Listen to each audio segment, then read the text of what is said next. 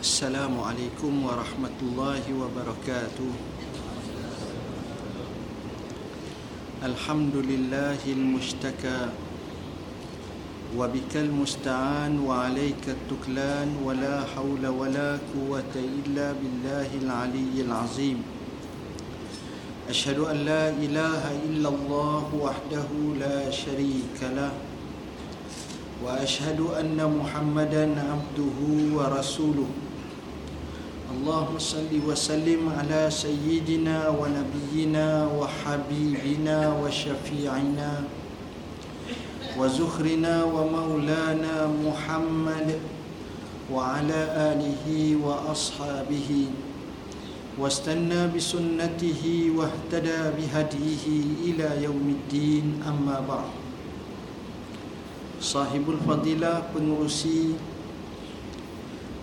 majlis yang berusaha pengurusi masjid barisan jawatan kuasanya Ashabul Fadilah, tuan-tuan guru, tuan-tuan imam, para hadirin, hadirat, muslimin, muslimat yang dirahmati Allah sekalian.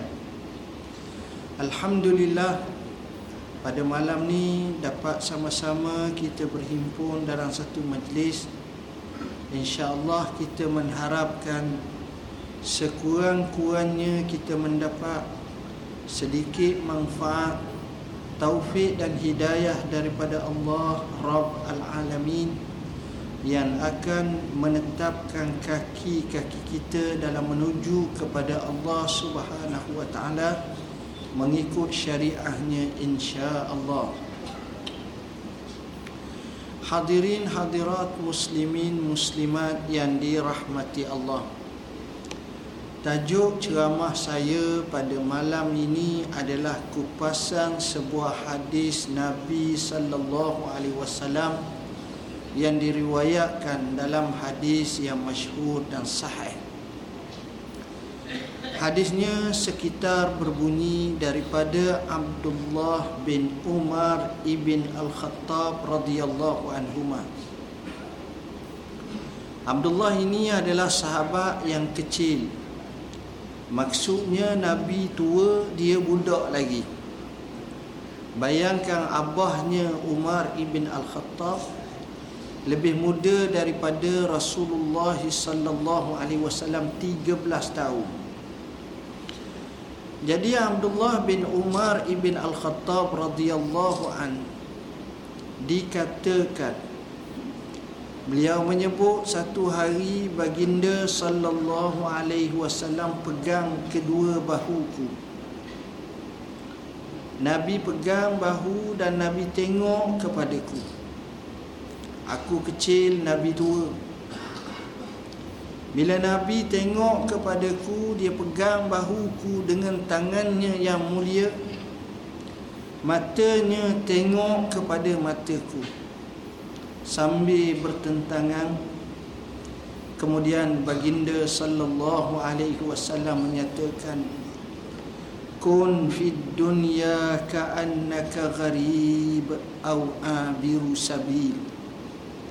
Jadilah kamu di dunia ini seumpama orang asing atau orang sedang berkelana atau musafir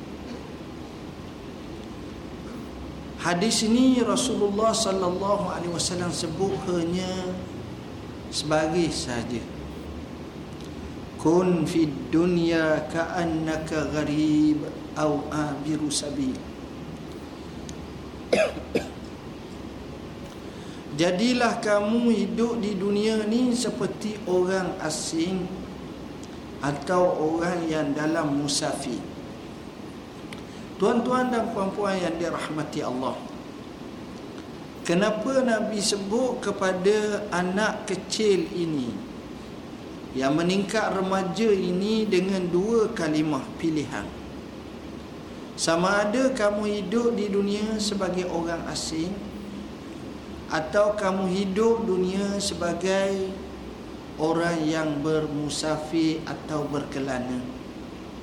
Jawapannya ialah Apabila kita hidup macam tu Maka sudah pasti kita tahu tempat tujuan kita dan bukanlah dunia ini merupakan tempat kekal abadi untuk kita di kampung kita ni berapa ramai kita kenal kawan-kawan kita, kaum kerabat kita, jiran handai kita.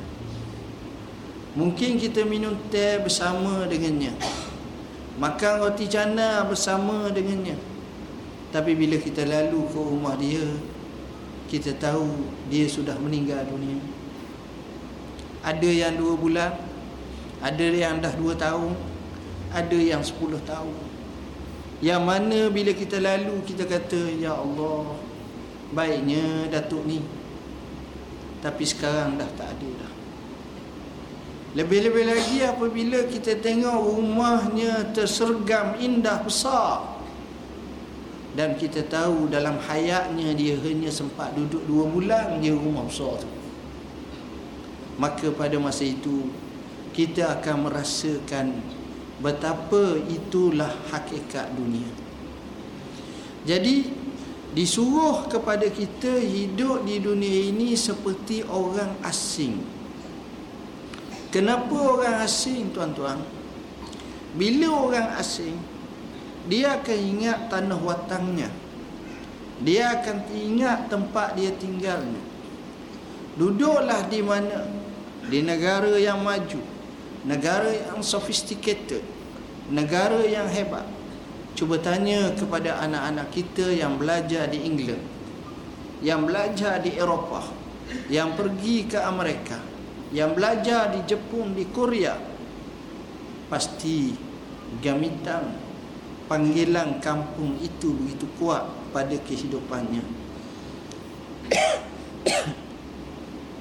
Jadinya tuan-tuan, bila kita tengok keadaan macam itu, kita faham bahawa orang asing ni dia akan ingat tempat dia ini sebagai satu lumrah kehidupan oleh kerana itu bila kita letakkan hidup kita di dunia ni sebagai orang asing maknanya kita akan menuju kepada satu destinasi yang mana tak kira lah kita mati pun dalam kubur mana pun tapi bekalan yang kita bawa itu itulah yang menyelamatkan kita. Akidah iman dan amal saleh yang kita lakukan dengan sebanyak mungkin itulah sahaja yang memungkinkan kita untuk selamat daripada seksaan kubur dan mendapat nikmat daripada Tuhan. Kedua Rasulullah sallallahu alaihi wasallam menyatakan atau kamu jadi seperti orang yang sedang berkelana orang yang sedang musafir. Kenapa kerana boleh jadi dalam kehidupan manusia ada yang tak pernah menjadi orang asing. Mungkin kerana dia tak pernah keluar daripada negara. Mungkin kerana dia tak pernah pergi kerja tempat orang lain jauh. Tetapi sekurang-kurangnya menjadi orang musafir dan berkelana Maka sudah tentu ada. Anak nak belajar di UUM Di Sintok, di Kedah Maka terpaksalah dia musafir ke sana. Anak nak belajar di UTM, Skudai Terpaksalah dia musafir ke sana. Tuan-tuan bayangkan cara orang yang tak pernah musafir. Utamanya mak Dengan abah Apabila nak hantar anak dia ke UUM Saya sebut tu biar nampak jauh sikit daripada sini. Jangan saya tak nampak, saya tak sebutlah UMP Mesti Malaysia faham, tu dekat sangat. Jadi tak ayah musafir, giato gitu je. Ni saya sebut jauh-jauh sikit tu. Apa yang dia buat? Nak musafir pukul 8 pagi Mak tu bangun dah kedua pagi. Siap ni, siap yang tu Masak yang ni, masak yang ni Naik kereta gini-gini. Nak musafir pukul 8 Pukul 2 bangun Mayang sebagainya begini-begini Bawa ni penuh sebonik kereta. Tapi bawa pun ada lagi yang tertinggal. Bersungguh nak musafir. Seolah-olah macam nak bawa seberapa banyak bekalan-bekalan. Dia akan fikir secara lama lagi kuno lagi. Dia fikir bila dia berhenti kereta tu kat mana-mana surau pas mayang bukalah ajak makan. Dia terlupa ada RNR zaman sekarang. Ah macam-macam. Pergi temeluh tu boleh makan ikan pating ke apa ke semua sekali. Tak dia tak fikir. Dia cara lama. Sebab apa? Sebab dia jarang musafir. Tapi kalau syekh haji hak haji musafir tu dia semayang asar dia cakap mam maaf mam kenapa pula? Saya nak ke Mekah. Dah bila nak ke Mekah? Sejak ini lagi tengok gaya bebas. Sebab dia tiga tiga kali sebulan pergi musafir tah Mekah. Ha, jadi yang macam tu tu tak kisah. Tapi ghalibnya hak yang kisah ni kesiapsiagaannya, kesungguhannya cukup-cukup banyak. Tuan-tuan dan puan-puan yang dirahmati Allah. Kenapa Nabi anggap macam tu? Nabi suruh kita jadilah orang yang seperti orang asing ataupun jadilah seperti orang yang dalam musafir. Kerana tuan-tuan kita dalam hidup ni kita ada matlamat matlamat kita sama ada kita nak ke ketika ke, atau kita tak mau kita te, tetap dalam perjalanan.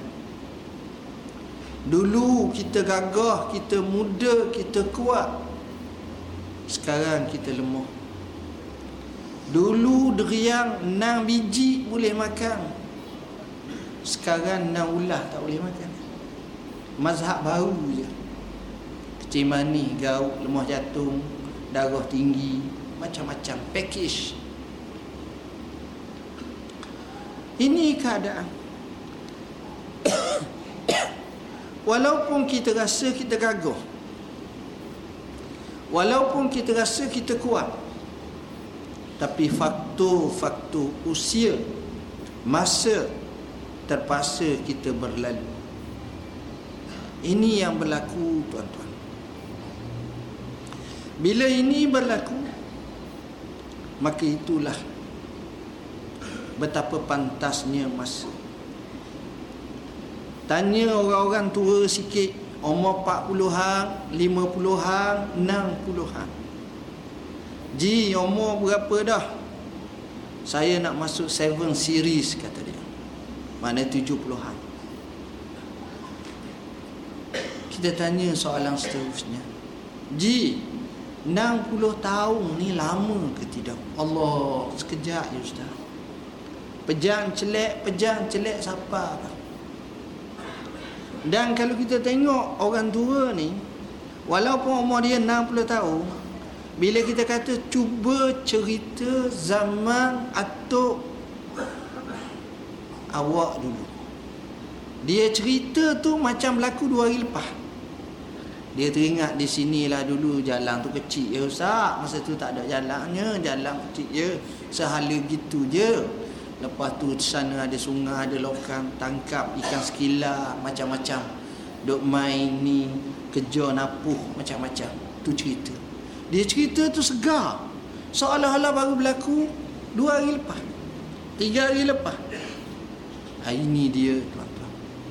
Tapi masa adalah cukup pantas benarlah dihikayatkan Nabi Allah Nuh alaihi salam ditanya kepadanya ya Nabi Allah anda dikatakan antara nabi yang usia paling panjang lebih daripada 950 tahun lebih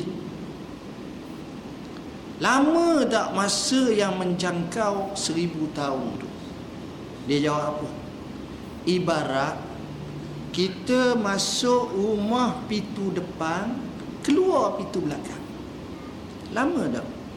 Rumah zaman sekarang 27, 22 kali 70. Berapa lakah ya? Rumah sekarang. Ngerti ke? Eh? Dia tak ada rumah sekarang Seratus kali empat ratus Tak ada Itu pada bola Ini rumah Apa makna? Maknanya daripada pintu depan ke pintu belakang kita nak lintas jawabnya tak sampai lima minit. Kecuali kita gaul ha, itu mungkin lambat sikit lah ha, mengesok ke apa ke. Tapi galiknya cepat. Itu pantah masa tuan-tuan. Atas asas inilah. Abdullah bin Umar ibn Al-Khattab radhiyallahu an telah membuat satu kesimpulan daripada sabdaan baginda sallallahu alaihi wasallam tadi kun fi dunya ka'annaka gharib au abiru sabil.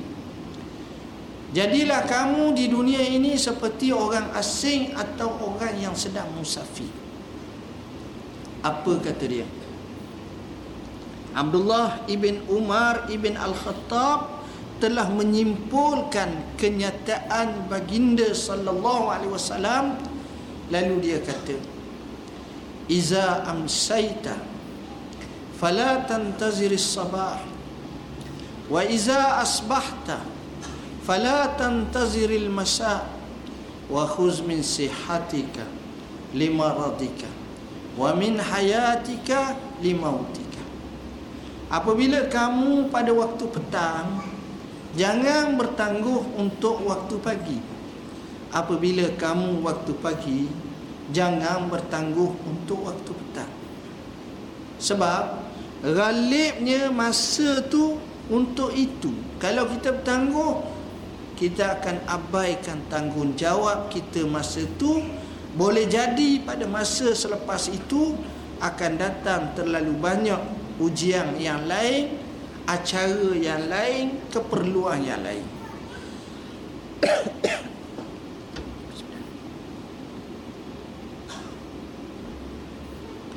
Hadirin hadirat muslimin muslimat yang dirahmati Allah. Berdasarkan kepada inilah Maka dia kata pun Dua perkara nasihat dia Ambillah masa sihatmu sebelum datang sakitmu. Masa sihat ni kena mari masjid. Masa sihat ni kena selalu datang melangkah kaki ke masjid. Masa sihat ni mari belajar ilmu. Kerana apabila kita sakit, kita akan rasa rugi yang amat sangat rugi. Bila kita duduk di katil hospital biasanya kepala kita sentiasa nak riswah Tuhan. Macam mana nak riswah Tuhan? Kita akan kata ya Allah kalaulah kau beri aku sembuh aku nak pergi masjid ni. Jarang kalau kau beri aku sembuh lama aku nak masuk panggung wayang. Aku nak masuk 10 panggung wayang. Kau dah cakap itu dia akan cuba nak cakap hak baik-baik. Tapi tak mesti, tuan-tuan. Kadang-kadang tak kedapatan. Kadang-kadang tak memungkinkan untuk dia sampai dan dia berjaya ke arah tu. Kesian. Itulah nasib. Ambillah masa hidup sebelum datang mati. Bila datang mati apa benda nak rugi Al-Imam Al-Marwazi pernah menceritakan bagaimana kadang-kadang gambaran orang yang sudah mati dia akan merasa sedih dan sesal kerana tak beramal ibadat pada masa dia hidup dulu. Ya laitani qaddamtu li hayati. Alangkah baiknya wahai Tuhanku kalau aku dapat hidup mula atas muka bumi. Aku nak rancang nak buat sebaik-baik mungkin. Inilah persoalan yang kita kena bincang pada malam ni. Apa maksud? Bayangkan umur kita 40 tahun. Kalau kita cuba muhasabah diri kita. Berapa puluh kali dah kita khatam Quran? Maka apabila dituju soalan ni kepada kita kita kata melampau kau. 40 tahun bukan 40 kali khatam Quran. 4 kali. Tu pun banyak lah Masalahnya bukan kita tak boleh buat Tapi kerana bukan agenda hidup kita untuk baca Quran. Bayangkan seorang salafus salih Dia masuk masjid Dia akan duduk di satu tiang di masjid itu Apabila usia senjanya Dalam keadaan hampir menemui kematian Katanya di tiang itu sahaja Aku telah khatam Quran sebanyak 4000 kali. Betapa jaraknya kita dengan mereka kerana mereka mengagendakan dalam hidup mereka. Kita tak buat. Kita ambil pula sebagai contoh. Pernah satu ketika orang saleh ditanya kepadanya. Syekh, Awak ni istighfar pada Tuhan berapa kali sehari? Kata dia sikit. Saya banyak. Berapa? 15 kali. 40 kali, 30 kali. Maka jawab ulama ataupun orang saleh yang kata sedikit itu, saya hanya mampu istighfar kepada Allah setiap hari hanya 18,000 kali sehari. Sikit. Kita 14 20 25 tu banyak. Ini beza. Bacalah sejarah seperti Khalid bin Ma'dan. Khalid bin Ma'dan ini ulama besar tabi'in di kalangan orang-orang Syam dia bukan asal orang Syam tapi duduk di Syam. Tabi'in ini selepas generasi sahabat dia dan sahabat je tak sempat dengan Rasulullah. Khalid bin Madan dikatakan zikrullah. Setiap hari tak kurang daripada 40 ribu kali sehari. Macam mana tuan-tuan hidup mereka ada kata sehingga apabila dia mati mayatnya itu dimandikan orang tengok jari dia seperti pegang tasbih geruk sebagai karamah ilahiyah nak tunjukkan betapa masa hidup dia kaki zikir. Hebat ada di kalangan ulama zaman dahulu yang mana kerjanya pergi semayang di masjid? Yang mana dia tak pernah luput takbiratul ihram bersama imam? Al-Amash. Siapa tak kenal Al-Amash? Nama sebenarnya Sulaiman bin Mihrab. Al-Amash radhiyallahu an. Seorang tabi'in yang mulia yang hebat. Bila dia nak mati Dia cakap dengan anak cucu dia Jangan kamu menangis kepada abah atuk kamu ini Wallahi atuk atau abah kamu ini sudah hampir 60 tahun tak pernah luput takbiratul ihram bersama imam. Bukan nari 60 tahun. Apa makna tak pernah luput takbiratul ihram bersama imam? Sekurang-kurangnya ada empat makna. Mana yang pertama? Dia ni semayang di masjid. Jarang imam mari rumah kita nak semayang Kecuali kita tu jadi imam sendiri. Yang kedua Dia semayang berjemaah. Luput-luput takbir ihram bersama imam Kalau semayang seorang mana ada. Yang ketiga Dia semayang awal waktu. Imam jarang tunggu lama kita tengok. Selepas azan komak berapa minit. Yang keempat Dia duduk di sah tamu Kalau mari semayang Dan tahiyat akhir Itu lain tu Kisah macam ni Menggambarkan kepada kita Kenapa? Kerana inilah matlamat hidup mereka Mereka bersungguh-sungguh Untuk Menjadikan diri mereka bermanfaat Sebab itu Sebelum kita mati buatlah pahaklah sejarah yang baik yang memungkinkan kita meneruskan agenda kehidupan kita dengan sebaik mungkin. Buat yang baik. Kita tengok manusia ni tuan-tuan. Dia bukan orang zaman dulu dia boleh baik. Orang zaman sekarang pun boleh baik. Kadang-kadang kita tidak didedahkan dengan orang-orang yang hebat kita biasanya didedahkan dengan orang lebih kurang kita lebih sikit pada kita kita pun terkagumlah bagus dia hebat dia ya Allah tiap-tiap hari duk sedekah dua riyal kagum bagus kadang-kadang kita tak pernah tengok orang-orang yang hebat orang-orang yang telah buat perkara yang luar biasa saya terpaksa cerita reka sikit-sikit ni mudah-mudahan kita diberi manfaat oleh Allah Subhanahu Wa Taala sebab agendanya banyak. Saya ambil yang pertama. Contohnya dakwah kepada Allah.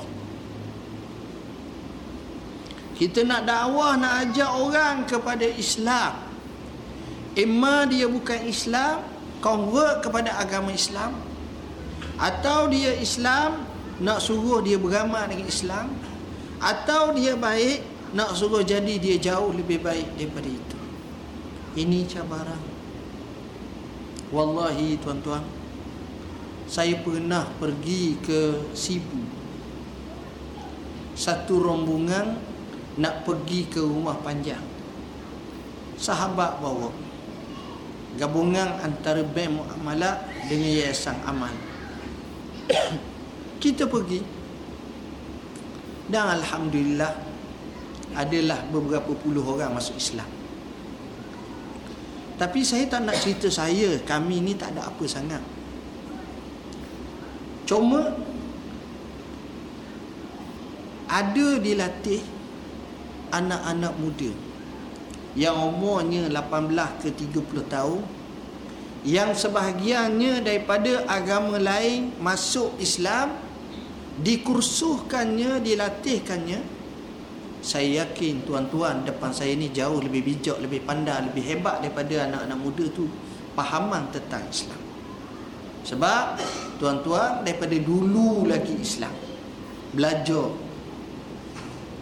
bila masing-masing bentangkan kegiatan dakwah Islam masing-masing di tempat ada di kalangan mereka kata Alhamdulillah sudah ada yang masuk Islam di tangan saya lima orang. Ada yang lain pula berkata sepuluh orang. Dan paling banyak pada masa itu kalau tak silap saya tiga puluh orang lebih dah. Tengok tuan-tuan.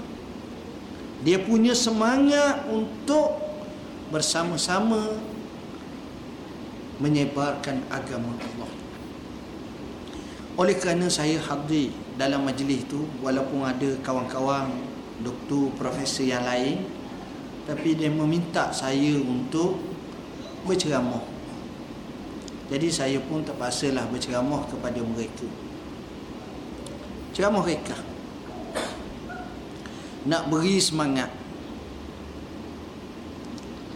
Saya kata pada mereka, hadirin hadirat sahabat-sahabat pendakwah yang hebat. Saya nak cerita kepada anda dua kisah. Tapi malam ni saya nak sebut satu je. Tuan-tuan, saya nak kisahkan saya nak sebut satu nama. Bila mana saya sebut nama ni boleh jadi tuan-tuan tak kenal. Lalu saya sebut nama Beliau ialah Dr. Abdul Rahman bin Humaid As-Sumai. Siapa kena Dr. Abdul Rahman bin Humaid As-Sumai? Kita dah kenal pun. Orang mana ustaz? Bengali, India, Cina, Arab, Melayu, Indong, Dr. Abdul Rahman bin Humaid As-Sumai. beliau adalah orang Arab. Orang Kuwait. Belajarnya ilmu perubatan di Universiti Baghdad. Menyambung ke Liverpool. Menyambung ke Montreal. Pulang mendapat ijazah kedoktoran yakni perubatan. Kemudian berhenti mewakafkan diri untuk berdakwah ke hampir kebanyakan negara Afrika termasuk Madagaskar. Tuan-tuan siapakah Dr. Abdul Rahman bin Humaid As-Sumai ini? Beliau ini tuan-tuan tengok gambar ni tuan-tuan. Inilah orang mati pada Ogos 2013 tahun lepas. Ni orang. Apa istimewanya orang ni tuan-tuan? Orang ni dengan sebabnya dengan izin Allah. Rakyat Afrika masuk Islam di tangannya ialah 11 juta manusia orang. Ni sebelah juta manusia. Gambar pada rakyat faham itu inilah orang. Kita tengok perkara macam ni kita rasa pelik. Dan saya kisahkan apa kelebihannya? Dia dapat bina lima universiti. 500 universiti. Dia dapat bina. Apa yang dia buat dia buat tuan-tuan amat-amat banyak. Saya baca sebahagian saja sebab masa tak sempat. Apa yang dia lakukan ialah dia telah menggali 12,000 telaga untuk rakyat Afrika. Dia telah menyediakan 4,000 pendakwah untuk meneruskan kesinambungan dakwah. Dia telah membina mahat tahfiz dan pengajaran 840 buah. Dia telah membina masjid 5700 masjid. Dia telah membina hospital 124 hospital dan klinik. Dia telah memelihara lebih daripada 5000 anak yatim. Dia telah membelanjakan untuk manusia umat Islam sedunia berbuka puasa setiap tahun hampir 2 juta manusia. Dia telah cetak Al-Quran hampir 6 juta naskah untuk disebarkan kepada umat tuan-tuan kita bayangkan satu perkara cukup tuan-tuan. Orang macam ni dengan hanya sewaktu saja. Contohnya kita main garik tadi maghrib tadi Tuan-tuan kita mayang maghrib kalau umur kita 100 tahun. Daripada awal sampai umur 100 tahun tak pernah tinggal mayang. Kuatnya semayang. Daripada umur 7 tahun sampai 100 baru-baru mati. 93 tahun duduk mayang. Contohnya. Dengan hanya sewaktu maghrib. Sebelah juta tu katakan 5 juta aja semayang untuk satu waktu kerana dia. Berapa banyak apa balik? Lembek kita nak semayang 5 juta. Tengok orang macam ni. Macam mana dia punya target?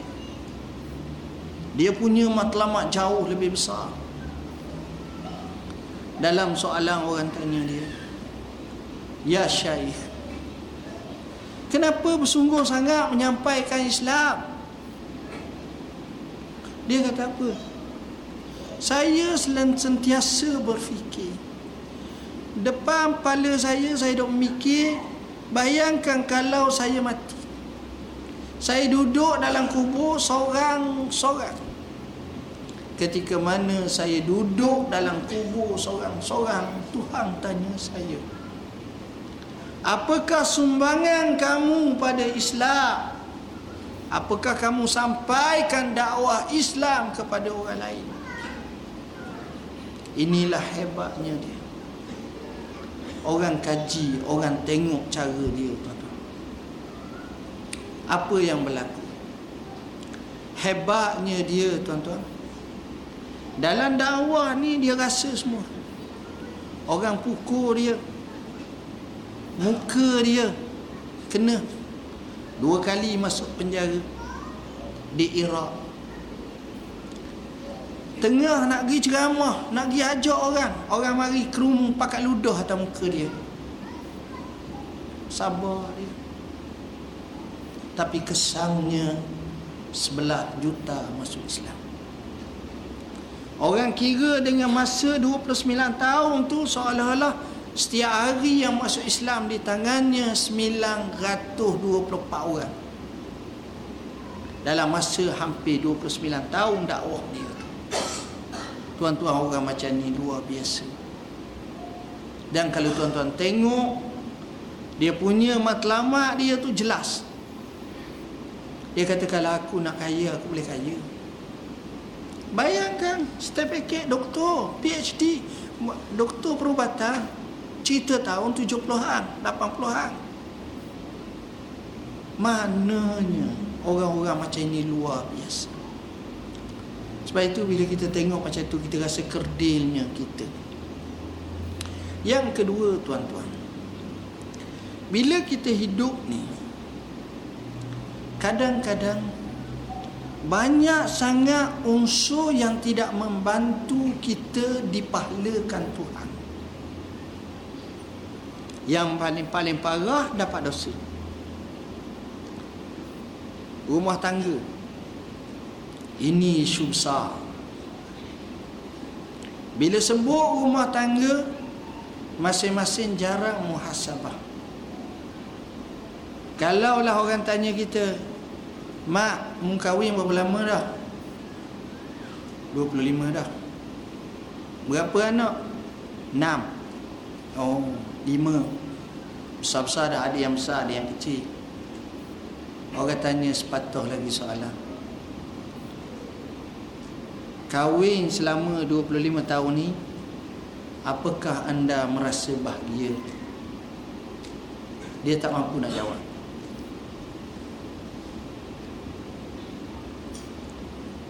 Dia kata okey tak ada masalah bahagia.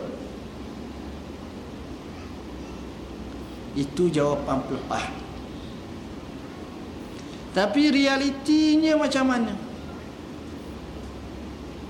kita akan rasa macam-macam ujian tribulasi ombak badai perkahwinan. Kita pun bukan kaya sangat. Sekadar sederhana. Maknanya kita sedang tercari-cari erti kebahagiaan sebenar. Saya cerita orang lebih pada kita lah senang Seorang wanita cantik. Comel. Ni cerita agak lah. Dia pergi temu depan seorang tugu Tugu Allah bagi saya ni cukup semua. Saya comel. Suami saya handsome. Suami saya saleh. Saya punya anak anak saya comel-comel cute amat saya punya harta suami saya punya harta jenuh banyak. Ni orang panggil orang cukup pak tapang. Kita setapang pun tak berapa cukup. Cukup dah semua dah ada apa dah? Tapi tu guru saya tak rasa bahagia. Okey Tapi macam KO Tok Guru jawab Awak Balik ke rumah Pada sepertiga akhir malam bangun. Semayang Qiyamul Layl Tahajud. Kemudian apabila fajar hampir menyingsing Banyakkan istighfar Astaghfirullah Astaghfirullah Kemudian angkat tangan dan munajat pada Tuhan. Perempuan ini buat Hanya beberapa hari patah balik temu Tok Guru dan ucap terima kasih Tok Guru. Sekarang baru saya merasa erti kebahagiaan. Apa katanya? lam ara sa'adata jam'a malin walakin at-taqiyya huwa as-sa'idu Aku tak tengok himpunan harta yang banyak melempah ruah ini sebagai puncak kebahagiaan. Tapi sebenarnya orang bahagia ialah orang yang paling bertakwa. Di situ baru nampak bahagia. Jadi kita nak bina. Baiti jannati. Kita nak jaga anak-anak kita. Kedua-dua ni adalah aset kita menuju akhirat kita. Kita nak betul-betul okey. Kita tak boleh biarkan dalam satu situasi dan satu suasana yang tidak berkesudahan. Sangkaan kita okey tapi bila kita tengok orang lain Allah banyaknya kurang. Kita nak bina baiti jannati rumahku syurgaku tuan-tuan sekarang. Kita nak nasihat anak-anak kita semua ni biar jadi okey semua. Kita nak suruh mereka ni bila kita pejam mata mereka boleh meneruskan acara ibadah mencari keredaan Allah Subhanahu wa taala. Seperkara yang terakhir dengan masa yang kita ada ni ialah sebenarnya walaupun kita digalakkan dengan sebut mengamalkan amalan banyak-banyak semayang banyak puasa banyak zikir banyak bacaan Quran banyak sedekah banyak buat banyak-banyak. Tapi kadang-kadang kita terlepas pandang satu perkara yang cukup-cukup besar. Apa dia perkara yang cukup besar? Itulah dia hati. Kita terlupa nak buang daripada hati kita sifat hasad deki. Sifat dendam kesumat. Sifat tomak haloba. Sifat tak puas hati. Sifat takabur Sifat riak Tuan-tuan. Sifat-sifat seperti ini kadang-kadang mengakari dalam hati kita. Daripada kecil sampai ke besar kita tak pernah rawat. Kita terlupa nak rawat. Sebab kita pergi kat farmasi kat hospital dia tak ada jual. Nak beli obat hilang asap deki 2 kilo. Tak ada jadi sentiasa ada sebab itu kena belajar belajar tasawuf InsyaAllah saya ambil masa 2 minit lagi ya. Belajar tasawuf. Kita tasfiyatul qulub. Kita tazkiyatun nufus. Kita tengok. Apa untungnya deki? Apa untungnya amarah? Apa untungnya tamak halaba? Apa untungnya sifat-sifat ni? Jawabnya tak ada untung bahkan rugi, rugi, rugi. Macam mana kita nak masuk sifat ikhlas Sifat warak Sifat zuhu Zuhu ni Saya selalu sebut Bukan mana papa kedana Lapor tak cukup makan tu makna zuhu Tak Zuhu sebenar Kaya setara mana pun Dia tak kisah Sebab dia bergantung kat Tuhan Dia boleh infak seberapa banyak duit Itu zuhu sebenarnya Bukan zuhud mesti apa tak. Jangan salah faham. Islam dorong kekayaan. Sebab itu ada zakat. Ada infak. Ada memberi. Al-yadul uliya khairum minal yadi sufla. Hak tangan atas lebih baik daripada tangan bawah. Maknanya orang ada harta boleh infak jauh lebih baik daripada orang duk minta kepada contoh. Dua-dua baik tapi mana lebih baik? Jadi Islam ajar kepada kita akan sifat-sifat macam tu. Bila kita tengok macam itu barulah kita faham. Oleh kerana itulah kita mesti cuba seupaya mungkin. Kalau boleh jangan ada dalam hati kita sifat asal deki dendam kesumat ke orang. Nabi pernah berkata yatlamu alaikumul an rajulun min ahli jannah. Sekarang hai sahabatku ada seorang ada seorang lelaki yang akan masuk syurga yang masuk syurga. Dia akan masuk dalam majlis. Sahabat tengok orang biasa je. Cek punya cek orang ni dia tak ada hasad deki pada sahabat-sahabat dia dia lapang hati dia. Yang inilah kita kena belajar tasawuf tuan-tuan.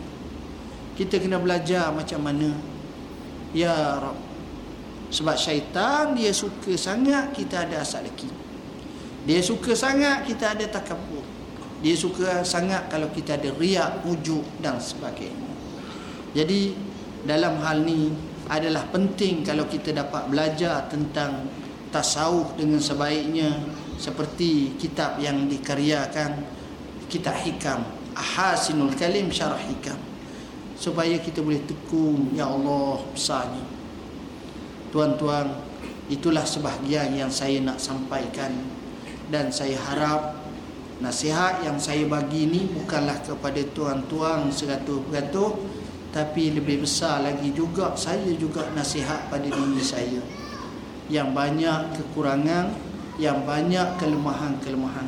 Marilah sama-sama kita menadah tangan, kita berdoa kepada Allah Subhanahu wa taala supaya Allah kurniakan kepada kita kebaikan hidup dunia dan juga akhirat insya-Allah. Bismillahirrahmanirrahim. Ya Allah, Ya Rahman, Ya Rahim, Ya Zinjalal wal Ikram. Ati nufusana taqwaha wa zakkiha anta khairu man zakkaha anta waliyuha wa maulaha. Allahumma rabbana hab lana min azwajina وذرياتنا قرة أعين. واجعلنا للمتقين إماما. اللهم ربنا عليك توكلنا وإليك أنبنا وإليك المصير. اللهم ربنا آتنا في الدنيا حسنة وفي الآخرة حسنة وقنا عذاب النار. وصلى الله على سيدنا محمد وعلى آله وصحبه وسلم. والحمد لله رب العالمين. والسلام عليكم ورحمة الله وبركاته.